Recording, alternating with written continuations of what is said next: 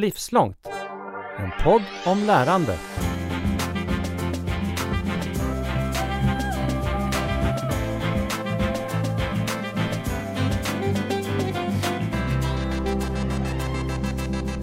Tror att vi några gånger har pratat om det här i podden, men en av de få saker faktiskt som jag verkligen ångrar av hela mitt hjärta i mitt liv, det är att jag aldrig gick folkhögskola, eller folkis. Och kanske ännu mer nu när jag har en dotter som har levt två år i den tillvaron. Det är många, inklusive vår producent Sandra Löv, som har försökt säga till mig att det är inte för sent. Och det fina i kråksången är ju att det faktiskt inte är det, även om det känns så för mig ofta. Men det här är ju en utbildningsform, eller en bildningsform kanske, som så som jag uppfattar det i alla fall är själva definitionen av det vi menar med inkludering. Så jag skulle kunna gå, tror jag. Mm.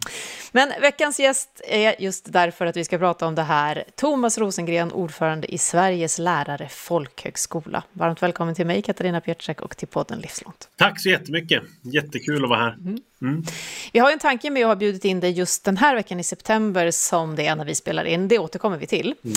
Men först, tycker du att jag ska odla mina drömmar om folkhögskoleeleven fortfarande, eller ska jag släppa tycker det? Absolut att ska göra. Det är aldrig för sent. Nej, det är det man har anat. Ja. Vi kommer tillbaka till det också, är jag säker på. Men om vi börjar med dig då, Thomas, så att vi vet vem vi pratar med. Vem, vem är du? Jag är då Thomas Rosengren och jobbar som folkhögskollärare på Strömbäcks folkhögskola utanför Umeå. Där jag har jobbat i 18 år med olika kurser, varit med och jobbat på allmän kurs men även varit med och startat eh, en del särskilda kurser. Eh, att jag hamnade där beror på, skulle jag säga, att jag har min egen bakgrund. Jag har gått fyra år faktiskt på folkhögskola som deltagare. Wow. Tre år på Strömbäck en gång i tiden på 90-talet. Så jag kom tillbaka efter lärarutbildning så fick jag min första anställning på Strömbäcks folkhögskola igen och det var, det var liksom en drömtillvaro att komma tillbaka dit. Och vad i eh, dig drog dig till folkhögskolan då, eftersom du gjorde det jag inte gjorde då? Du gick verkligen folkhögskola. Vad, vad lockade dig dit? Ja, men det var väl att jag delvis under tiden jag gick där så kände jag mig väldigt hemma. Alltså det, jag tyckte det var ett väldigt ett fantastiskt sätt att lära sig. Jag hade fantastiska lärare som jag sen fick som kollegor. Det var ju helt makalöst sådär. Men åren mellan så jobbade jag väl, var jag väldigt aktiv i folkrörelsen. Jag var väldigt aktiv i KFUM på många sätt, både lokalt och nationellt och internationellt. Och jag brukar säga att det var där jag fick min egentliga lärarutbildning, liksom i folkrörelsen, i jobbet med ungdomar i olika åldrar och på olika ställen. Och någonstans kände jag igen mig från folkhögskolan i, i, i det jag gjorde där. Eh, och sen brukar jag säga att jag gick ju en, en gymnasielärarutbildning, men det var ett sätt att formalisera det där. Men jag, jag brukar säga att lärarutbildningen, jag lutar mig alltid mot det som jag har med mig från, från folkrörelsen. Och mm. det är så jag funkar i klassrummet skulle jag säga också, att det, det kommer därifrån. Mm. Om vi försöker då beskriva det här unika som, som du vet och som de som har gått folkhögskola vet och de som har nosat på det kanske anar. Vad är det här lärandet, det du också kände igen då i folkrörelsen, i KFUM och på, på andra ställen? Vad, vad är det unika lärandet här? Jag skulle säga att det är lärmiljön. Att det blir en unik lärmiljö. Man kommer nära varandra, man kommer nära sina klasskompisar men du kommer också nära lärarna på ett sätt att, att syftet är, är någonstans inte att komma dit och visa upp vad du har lärt dig. Alltså det är lite, för mig har det med kunskapssyn att göra. Att, att, att kunskap i vanlig skola blir väldigt mycket prestation. Eh, Medan alltså, jag ser att, att det handlar någonstans om att mina lärare som jag hade då, som jag, har, som jag försöker härma efter eller i, i relation till mina deltagare så tycker jag det viktigaste är inte att de hela tiden fråga om det kommer på provet eller vad ska, ska vi ha prov på det här utan mm. Utan jag vill att de ska skapa en, en, en, en nyfikenhet. Och för mig har, har det med, med liksom att det, det är en skapa en nyfikenhet hos mig själv och bli nyfiken på det som finns runt omkring. Så, så, så har jag skapat mig själv, ger mig själv förutsättningar att sen egentligen ta mig vidare in i vilken utbildning som helst. Om jag såklart är behörig. Och visst ska vi ha eh, de ska ju få med sig kunskap såklart. Och, och, men, men kunskapen kanske man visar på ett annat sätt än att skriva ner det utan du gör det i ett samtalsform och prövar dina kunskaper mot dina klasskompisar. Jag tycker det är spännande för vi möter ju ofta människor i arbetslivet sen där, där, till exempel motivationen just som jag tycker du beskriver nu är en stor utmaning. Hur ska vi få med oss folk på att nyfiket vilja lära allt det här som alla säger att vi behöver i samhället idag? Så, så, så vad är det ni lyckas med när ni då, som du beskriver, inte fokuserar på att visa upp något på ett prov? Vad är det som finns där i folkhögskoletanken? Ja, men det här att jag får känna att jag klarar av, att jag, jag kan våga, få våga prova tycka saker. Jag brukar säga när du kommer in i klassrummet här, prova dina tankar, prova en åsikt. Eh, våga ha ett bo och utgå från. Eh, betrakta det som vi pratar om nu i det här, på de här lektionerna utifrån ett, ett, ett, ett förhållningssätt, ett, ett, en utgångspunkt. Och om det är en ideologi eller religion eller vad, vad det kan vara Eh, så har du en utgångspunkt. Sen kan du bygga ett annat bo. Du kanske vill flytta en gång. Du kan upptäcka att men det här var inte mitt bo. Då får jag, då får jag flyga vidare till att skaffa mig en annan utgångspunkt. Men våga ha, ta ankra någonstans. För det tror jag är ett problem i samhället idag. Att ingen vågar tycka någonting för att man vet inte riktigt. Ska jag tycka det här? Tycka det här? Måste jag tycka någonting? Nej, jag bryr mig inte blir det då istället. Och, men det är lite, livet blir mer spännande om du provar att ha en utgångspunkt i någonting och sen och då kanske du utmanar någon annan i det också, så får, får, kan den hitta ett bo. Mm. Och det är det jag försöker göra få mina deltagare att liksom våga diskutera med varandra. Så vi diskuterar ju otroligt mycket på Strömbäck i alla fall, men jag tror man gör det på många folkhögskolor, eller på alla. Mm. Mm. Och vilka är då dina deltagare? Vilka är det som kommer till folkhögskola och, och söker det här behovet som du beskriver? Jag tror inte alla söker, en del vet nog inte vad de kommer in i, men eh, men deltagarna ser ju väldigt olika ut beroende på vilken kurs du jobbar på. Alltså allmän kurs, det är ju en ganska brokig skara som går på allmän kurs där, där många, inte alla, absolut inte alla, men många kommer från en ganska trasig skolgång och, och, och hittar att, att folkhögskolan kanske är sista utvägen. Och, och ofta så ser vi att, att det där någonstans kan hitta sig själva och hitta en riktning i livet. Men så har vi de som går särskilda kurser som kanske är mera har en helt annan bakgrund och har varit jätteduktiga i gymnasiet men, men vill utmana sig själva med ett år på folkhögskola för att göra någon, ägna sig åt sin passion. Det, musik, musik, eller teater eller, eller mm. konst. Ja, precis. Mm. Mm. Men sen är det den bästa på, den bästa av folkhögskolevärlden så träffas ju de här deltagarna också med sina olika bakgrunder i den här lärmiljön. För lärmiljön är inte bara klassrummet utan det är ju det här att vi gör tillsammans också. Vi äter lunch tillsammans, vi sitter i korridorerna tillsammans. Mm. För ungefär två och ett halvt år sedan hörde jag för första gången talas om Fällingsbro folkhögskola. Morsans entusiasm hade kunnat smitta vem som helst, men inte mig.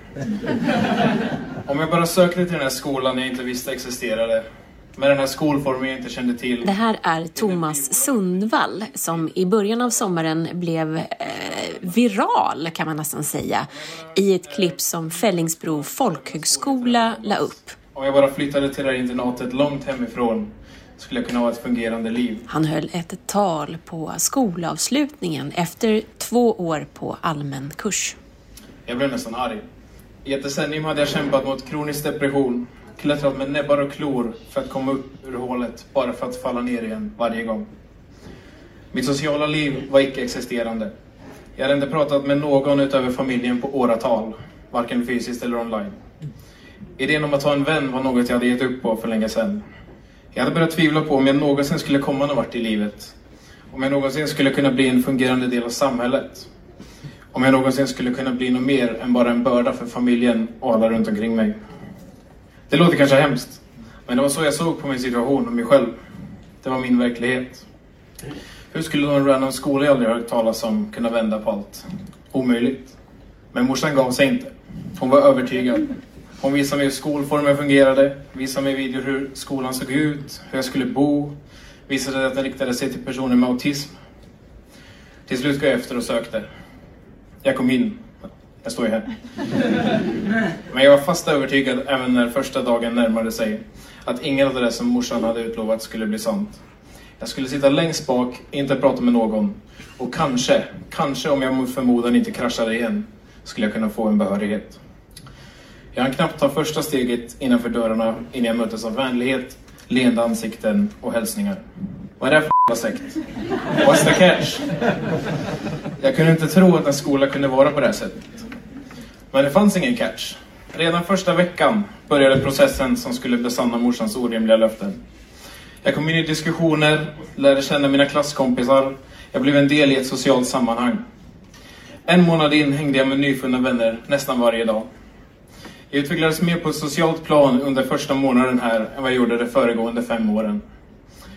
Depressionen började försvinna. I dess ställe växte en annan känsla fram. En känsla jag inte känt sedan jag var 13. Som jag hade glömt hur den kändes och som jag aldrig trodde att jag skulle få känna igen. Lycka. Hela mitt liv på den här skolan, eller hela mitt tid, har präglats av personlig utveckling, möten och vänskap med fantastiska människor och en tillvaro full av trygghet och glädje. Under mina två läsår i Fällingsbro har jag förändrats från en person som gett upp hoppet om all framtid till en person som är redo för den och girig för allt för den har att erbjuda.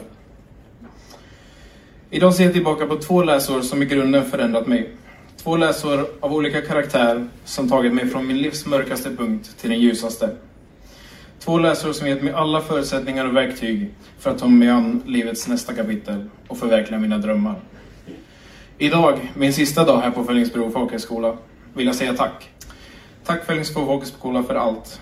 Jag kommer aldrig kunna beskriva med ord hur mycket ni har betytt för mig och jag kommer aldrig kunna återgälda vad ni gjort. Men det vore mitt livs största ära att på något sätt, i någon form, göra en återgäldare i framtiden. Tack!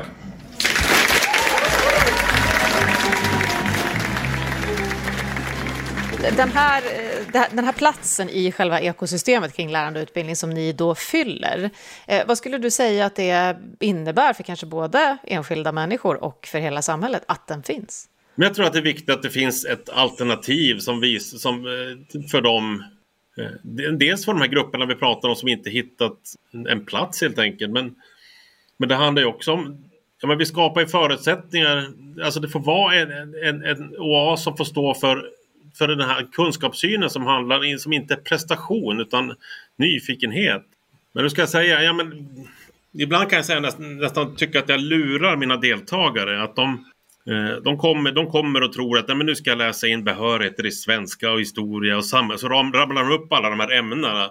Och så mm. kommer de till folkhögskolan och märker att men här var det inte så ämnesuppdelat som det kanske är på gymnasiet. Eller något, utan här kanske vi vågar jobba. Vi ska ju jobba med något, det där motsvarande begreppet. Vi ska ju skapa någonting som, som motsvarar en, en gymnasiekurs till exempel. Men vi kanske gör en, en helt annan förpackning. Utifrån att livet är ju inte ämnesindelat och det är det som kanske folkhögskolan kan möta på ett annat sätt i en, i en lärmiljö som inte är ämnesuppdelad på det sättet. Ja, och jag tänker på historien då. Folkhögskolans historia är från de första på 1860-talet någonstans och så fram till idag. Eh, och många jag pratar med när det gäller folkhögskola pratar ju också om att det här också följer någon slags demokratiutveckling. Du var själv inne på folkrörelsen och så. Hur hänger det ihop för dig? En självklar del. Jag är ju dessutom historielärare i botten och tycker att det är, liksom, det är jätteintressant att titta på på den utvecklingen. Att, att, nu var jag i Danmark tidigare i veckan, jag sitter i Nordiska folkhögskolerådet och träffade med våra danska kollegor och norska kollegor och finska kollegor. Där vi liksom någonstans landade i att tiden, tiden vi ser ju att värld, i värdena i undersökningen nu visar att demokratimedvetenheten är, är, är, på väg ner. Att, att vi, vi ganska, människan är ganska, ganska bekväm och vill inte hantera det här men det är ju en fara för, för, för samhällsbygget någonstans. Och backar vi till 1850-talet, alltså när både de, alla nordiska länder har ju en parallell utveckling där vi går från ett, ett, ett ståndssamhälle in mot något som liknar modern, ett modernt parlamentariskt samhälle och där idén var att men ska vi ha en demokrati då måste ju medborgarna också förstå vad demokratin är. Så det var ju liksom folkhögskolornas viktigaste roll att ja, men det är ju en skyldighet för dig som medborgare att sätta dig in i det här så att du, så att du kan ta ditt demokratiska ansvar. Och, och någonstans känner jag att vi, det är ju där vi börjar vara någonstans och nosa där igen. Att det här, vi har ett jätteviktigt uppdrag. Men vi kan inte bära det själva, men jag tror vi, vi, vi står för, för en, en, en del i där, där, där demokratimål. Vi har ju faktiskt vår uppgift, varför jag menar att jag lurar deltagarna. De kommer att tro att de ska läsa behörigheter, men hos oss, mitt mål kanske är att, att de ska bli medvetna medborgare de kommer ut och våga, våga gå med i föreningslivet, våga engagera dig mm.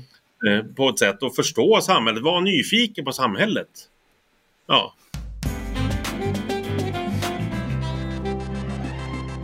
Så i den eh, omvärld som vi lever i idag, där det ju pratas mycket om att demokratier är hotade på väldigt många ställen, och du nu nämnde Norden, som ju mm. Danmark hade väl den första folkhögskolan som någonsin fanns. Eh, den här traditionen som vi bär vidare, hur viktig är den i relation till folkrörelsen och folkhögskolan? Ja, det är ju tjänstefel av mig att svara att den inte är superviktig. För, för jag, vill bara höra dina egna ord på det.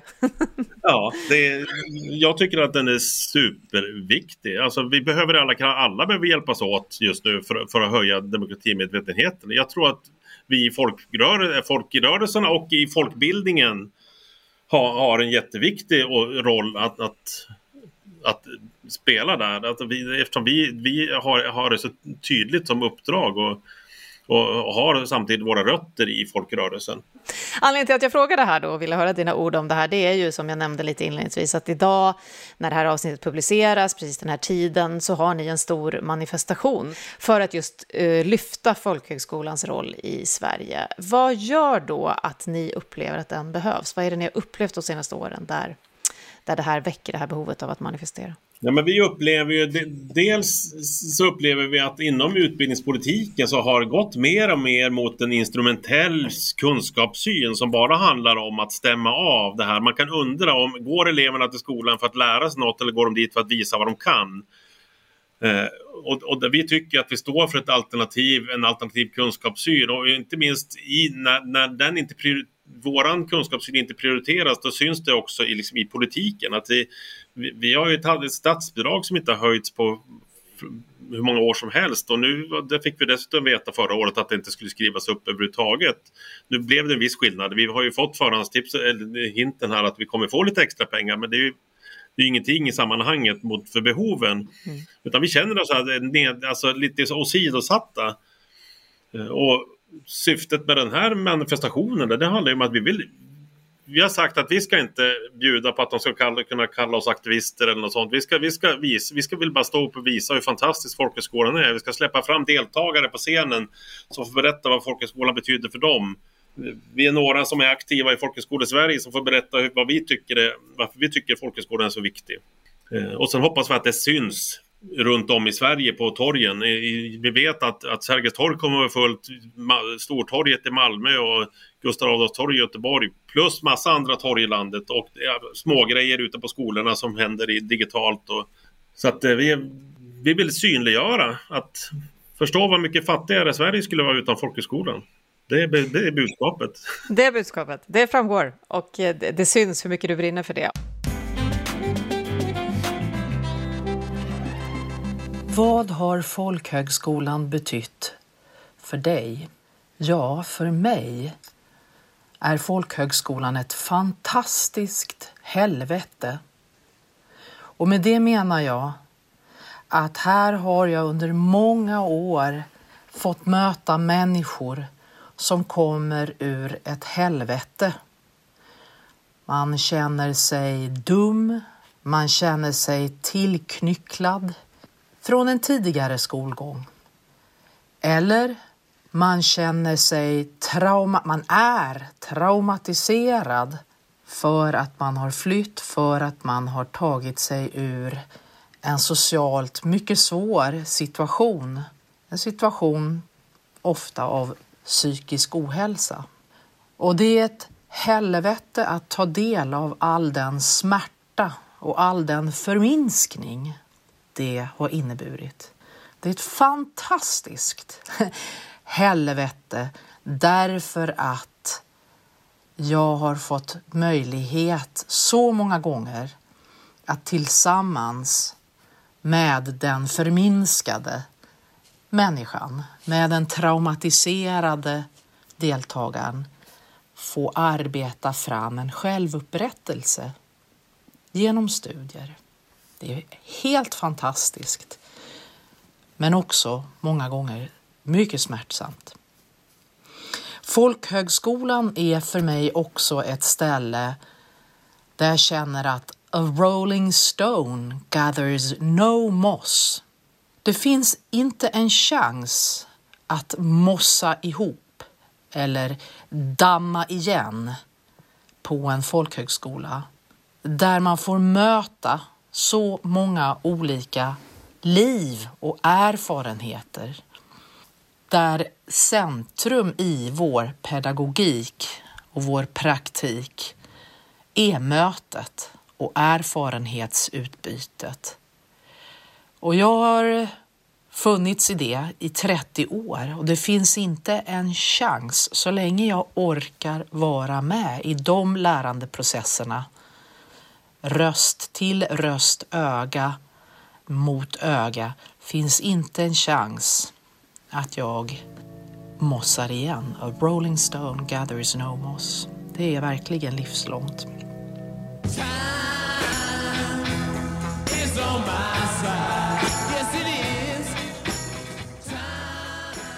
Något exempel då jag verkligen har känt folkhögskolans kraft?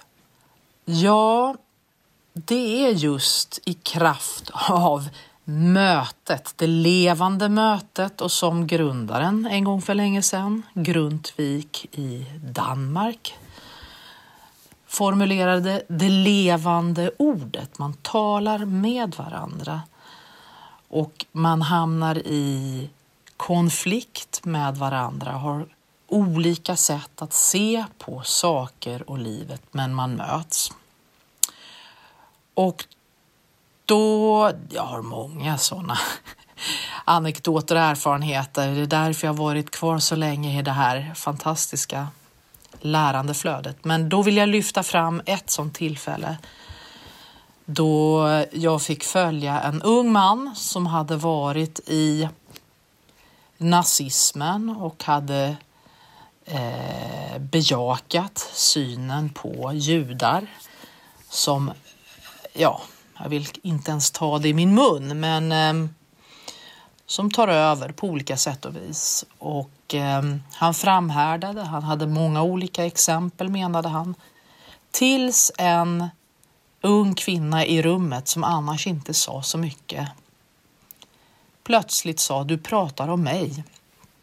Då visade det sig att hon hade förlorat båda sina morföräldrar i Auschwitz och eh, tog till orda och sa det varpå jag eh, bad den här unge mannen att antingen be om ursäkt eller lämna rummet. Och utan något rabalder, faktiskt närmast i slow motion, reste han sig upp, gick till kroken där han hängt sin jacka, tog jackan och lämnade rummet. Och precis innan han stängde dörren så ropade jag hans namn och sa du vet väl att du är välkommen tillbaka men nu idag här måste du lämna av respekt för ja. Efter två år gick den här unge mannen ut allmän kurs. Han hade alltså kommit tillbaka, han fullföljde och jag arbetade då som studievägledare. Han sökte upp mig, ville ha råd om vägen vidare. Och när vi var klara med det samtalet och han bara någon månad senare skulle lämna folkhögskolan så reser han sig upp från stolen i det rum där vi har samtalat och så säger han Du förresten, eh, jag har ändrat min syn på judarna.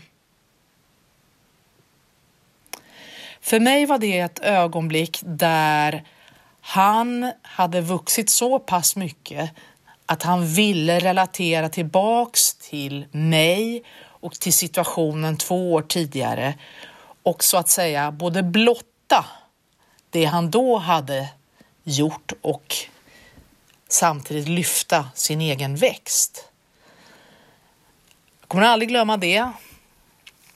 Och jag tror att den sortens vittnesmål om den egna utvecklingen hade varit ganska svår i en annan utbildningsform. På folkhögskolan följer vi varandra och vi möter varandra och vi stöter och blöter idéer och vi växer. Jag heter Eva-Lena Folk och jag har arbetat på tre folkhögskolor i sammanlagt nästan 30 år. Just nu har jag glädjen att arbeta på Region Uppsala folkhögskola.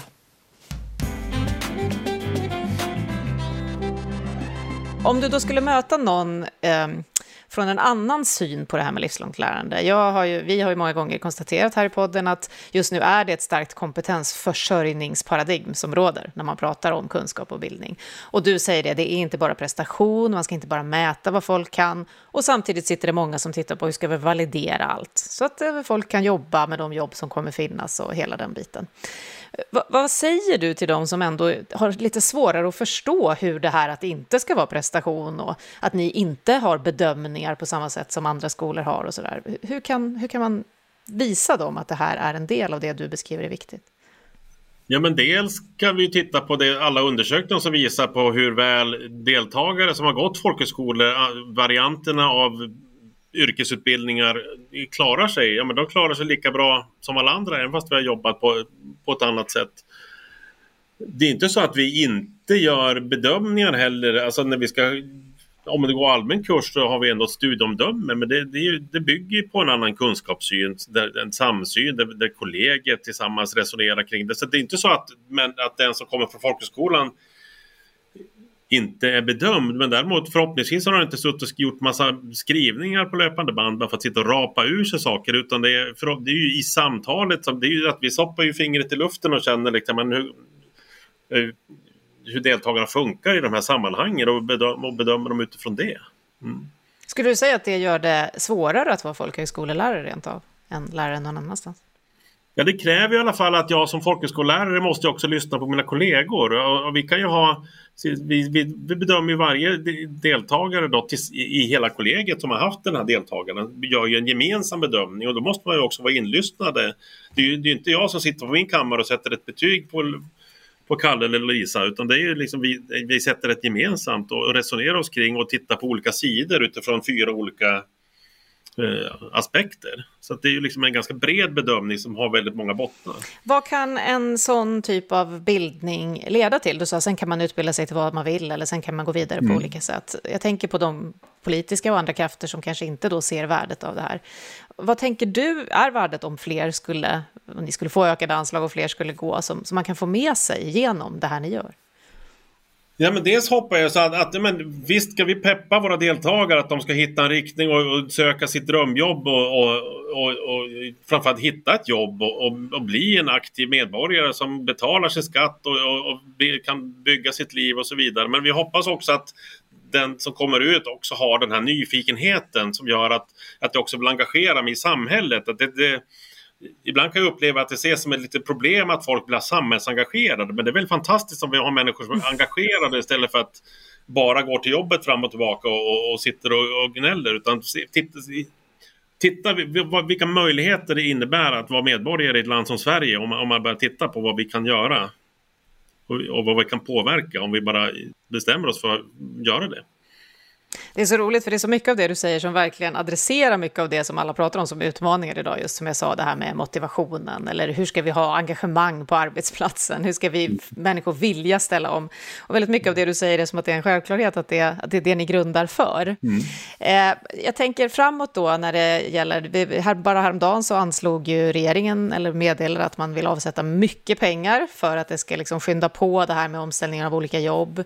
Det ska göras någon pilot på någon form av allmän behörighetsnivå, där man ska ta inspiration av yrkeshögskolan och så. Vad har du för tips att skicka med alla som försöker knäcka de här koderna? För det låter ju som att de är på en del av det som ni redan gör. Ja, men våga vara lite fria i tanken. Alltså när, när vi ska prata om lärande. Alltså det, vi, vi har inte patent, bara för att vi är folkhögskola har inte vi patent på att skapa nyfikenhet. Jag tror vi är bra på, på att göra det, men lyft in lusten, lusten i lärandet och, och jobba med, med det. Varför att ska jag utbilda någon som ska bli brandman eller undersköterska, men berätta också om vilka, vilka möjligheter och vilka, vad spännande det här jobbet kan vara mer än att bara försöka beta av massa massa moment. För momenten, de kommer du lära dig ändå när du kommer ut. Visst ska du gå igenom saker, absolut. Vi ska inte gå genvägar, det är inte det jag säger. Men, men hitta vägar där du, där du hittar lusten i pedagogik. Så vad skulle du säga är det främsta receptet på just nyfikenhet? Hur gör du när du får in den där gruppen av deltagare till dig? Ja, men jag kan ju vara lite barnslig sådär och liksom mina barn kan tycka att jag är jättepinsam när jag, liksom, när jag går på stan. Så jag tycker fortfarande det är kul att se så när det kommer brandbilar och, och när det händer saker. Eller, eh, saker som händer. Att jag, det försöker jag förmedla till mina deltagare också. Det alltså, varför händer det här just nu? Och märkte ni, om vi kan titta på, på något det som har hänt i nyheterna eller någonting och fundera kring var, varför händer det här? Och, skulle, skulle, skulle man kunna göra på ett annat sätt? Och, och, men ibland att bara också tillåta sig själv att vara fascinerad. Alltså, jag kan bli jättefascinerad av yrkesmänniskor som jobbar som, som utför sin profession. Om det bara är så att de är rörmokare eller snickare och sådär. Och, och tillåter själv att bli fascinerad med det brukar jag säga till, till mina deltagare. Det låter helt fantastiskt om vi kunde skapa fler fascinationspunkter, tycker jag. Mm, ja. Och det här då som du sa, att det kan vara en brokig bakgrund, de kan komma från massa olika håll. Och jag sa att kanske jag också skulle då fortfarande kunna ha chans att få gå, för att jag ångrar att jag inte gjorde det. Eh, vad är det som gör att det här blir så inkluderande, skulle du säga? Ja, men det är att det inte bara, bara är människor med brokiga bakgrunder. Vi, kommer, vi har ju, all, deltagarna är som jag sa tidigare, kommer från olika bakgrunder. Men också det här, det är ju det här vad vore de högre kulturutbildningarna på högskolenivå i Sverige? De, de skulle inte ha något underlag med, med deltagare eller med studerande om inte vi hade haft folkhögskolor där, där de hade kunnat få sitta och traggla piano 24 timmar per dygn i en, i en lärmiljö på en folkhögskola i Skåne någonstans eller i Norrland. Eh, för det är ju det som vi kan erbjuda. Dels kompetenta lärare som guidar dem men sen har de tillgång till den här miljön på internater och musikrummet där de har nyckel till och, och får vara där med, med, sina kompisar och leka sig fram på sina instrument som gör att när de väl ska bli antagna till Musikhögskolan så, så har de liksom fått den drillen mm. fast under lekfulla former också. Vilket gäller de alla kulturutbildningar. Det är just en sån jag har fått äran att följa väldigt nära då. Till skillnad från, även om jag inte själv fick gå så fick jag följa det sen. Mm. Det, när du beskriver det här då så eh, tänker jag att du beskriver egentligen eh, hela, hela den paletten av lärande som vi behöver. Du beskriver den spetskompetensen inom vissa fält nu som du just var inne på. Mm. Men också ända då till andra änden av att alla måste få en chans. Eller alla har rätt att känna den här nyfikenheten som jag tolkar dig. Mm. Alla kan inkluderas. Vad hoppas du framåt för folkhögskolans del som jag gissar då att den här manifestationen är ett bidrag till? Vad, vad hoppas du kommer hända nu? Ja, men jag hoppas att fler människor upptäcker vilka möjligheter folkhögskolan ger och, och hur inkluderande den blir. Tänk om varje kommun kunde inse vilken rikedom det är att ha en folkhögskola inom sitt område där, som, som får styr på människor som kanske har suttit hemma i fem år och, och, och, och alla andra försök har misslyckats. Men så, så vad, vad, och där kan det bli så krasst ekonomiskt. Vad sparar inte den kommunen i pengar för varje enskild individ som vi gör? Så att kontentan blir ju, ge fler människor chansen att gå folkhögskola. Det är en fantastisk investering rent ekonomiskt. Och den andra investeringen, du sa att du har, ni kommer ha människor på manifestationen som berättar vad det har betytt för dem eller så. Har du några exempel där du kan beskriva den betydelsen? Ja, men vi kommer in, den som inleder på Sergels torg, det är Emil Jensen, artisten, som berättar om att han skulle inte vara alls där han är nu. Han har formats helt och hållet i sitt artisteri genom sin, sin tid på folkhögskola. Vi är här för att leva, vi är här för att dö. Däremellan doppar våra kroppar i en sjö.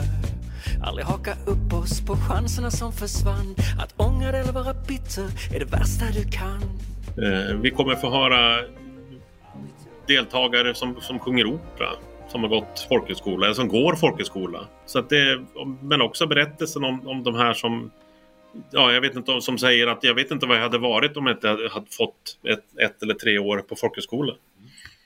Så en manifestation under hela dagen, du var lite inne på det, mycket på, kommer synas på gator och torg mm. på sina håll och även på skolor. Eh, vilka hoppas du att ni når mest?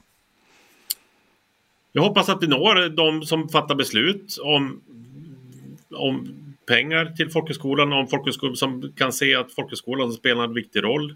Men jag hoppas också att vi kommer synas på gator och torg för den, den vanliga människan som inte lever i våran lilla värld. Alltså folkhögskolan är också en, en ganska liten värld. Många vet nog, folk har hört talas om folkhögskolan, men vi hoppas att fler ska faktiskt se, stanna upp och titta, men vad är det som händer här? Är det här folkhögskolan? Vad intressant, och stanna till och lyssna. Och om vi gjorde en slogan sen över eh, folkbildning är viktig därför att, hur skulle den då låta? Ja, men sloganen för manifestationen i hela Sverige den är Folkhögskolan bildar Sverige. Då ser vi fram emot det som händer under dagen och eh, vad det kan komma att leda till. Och du, Thomas, har verkligen fått oss att känna ju betydelsen som du ser för folkhögskolans roll i hela utvecklings-, utbildnings och lärandesystemet. Stort tack för det. Tack själv. Tack för att jag fick komma.